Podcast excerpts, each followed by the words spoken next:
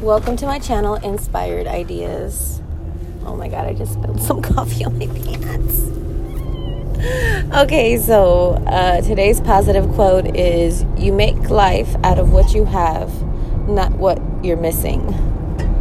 And we tend to do that. We tend to say, I don't have this, if I only had that, if things were just this way, but sometimes they're just not, and sometimes they just will never be, and sometimes it should be okay. Like, we have to convince and tell ourselves, like, we don't have to have those things that we really, really, really, really, really want. Maybe it's not for us. Maybe we don't know how to handle it. Maybe we don't know how to.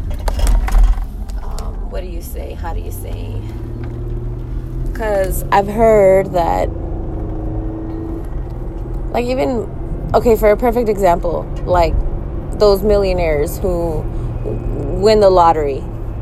They say by the time they're done with their money, which will be like within five years, let it be a million dollars or maybe a little less than, but they done spent all their money, and by the time they're like, you know, oh wait, they didn't know how to manage their money. I guess that's why it's important to like take steps and to the things that you want because you're not sure. Like let's say you do get the thing and the and and the house and the car and the picket fence and you got but you're like, "Wait, this isn't really I don't really like it. I wanted it, but mm, this is why sometimes taking your time and and taking those steps kind of like it gives you that space and that time to really tell yourself, "Is this what I really want?"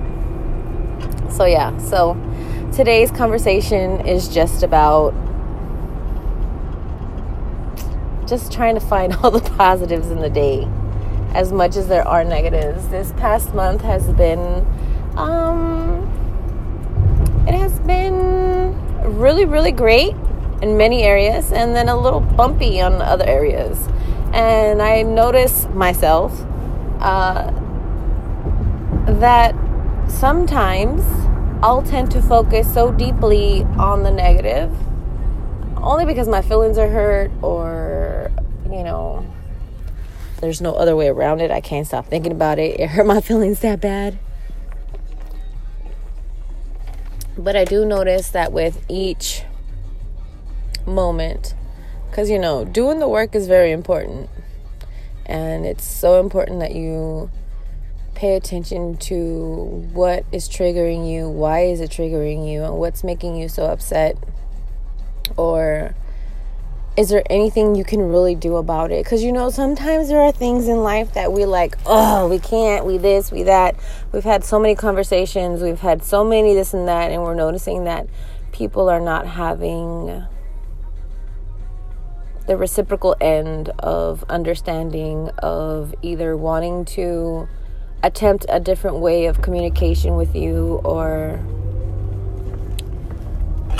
figuring out like you know because there's some people who will never ever ever want to work with you.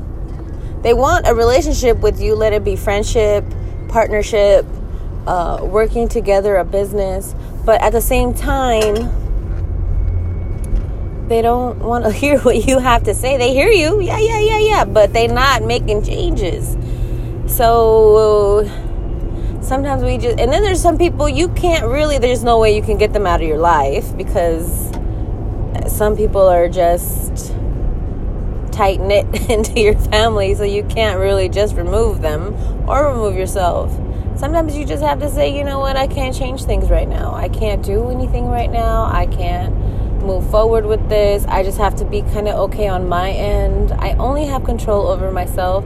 I don't have control over anyone else. I can, you know, suggest and say, but at the same time, that doesn't mean that the other person is really going to follow through with you. So it's just taking the moment to be, you know what?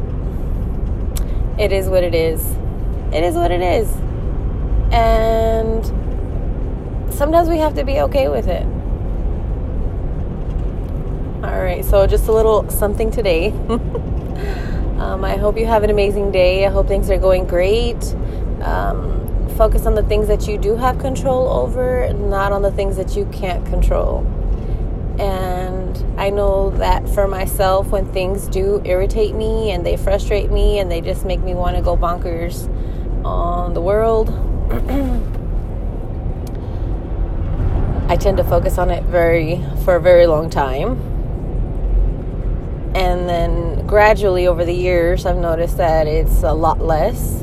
Only because I tend to want to know, like, why does it bother me so much? Why is it irritating me? And so, yeah. All right. Well, I love you.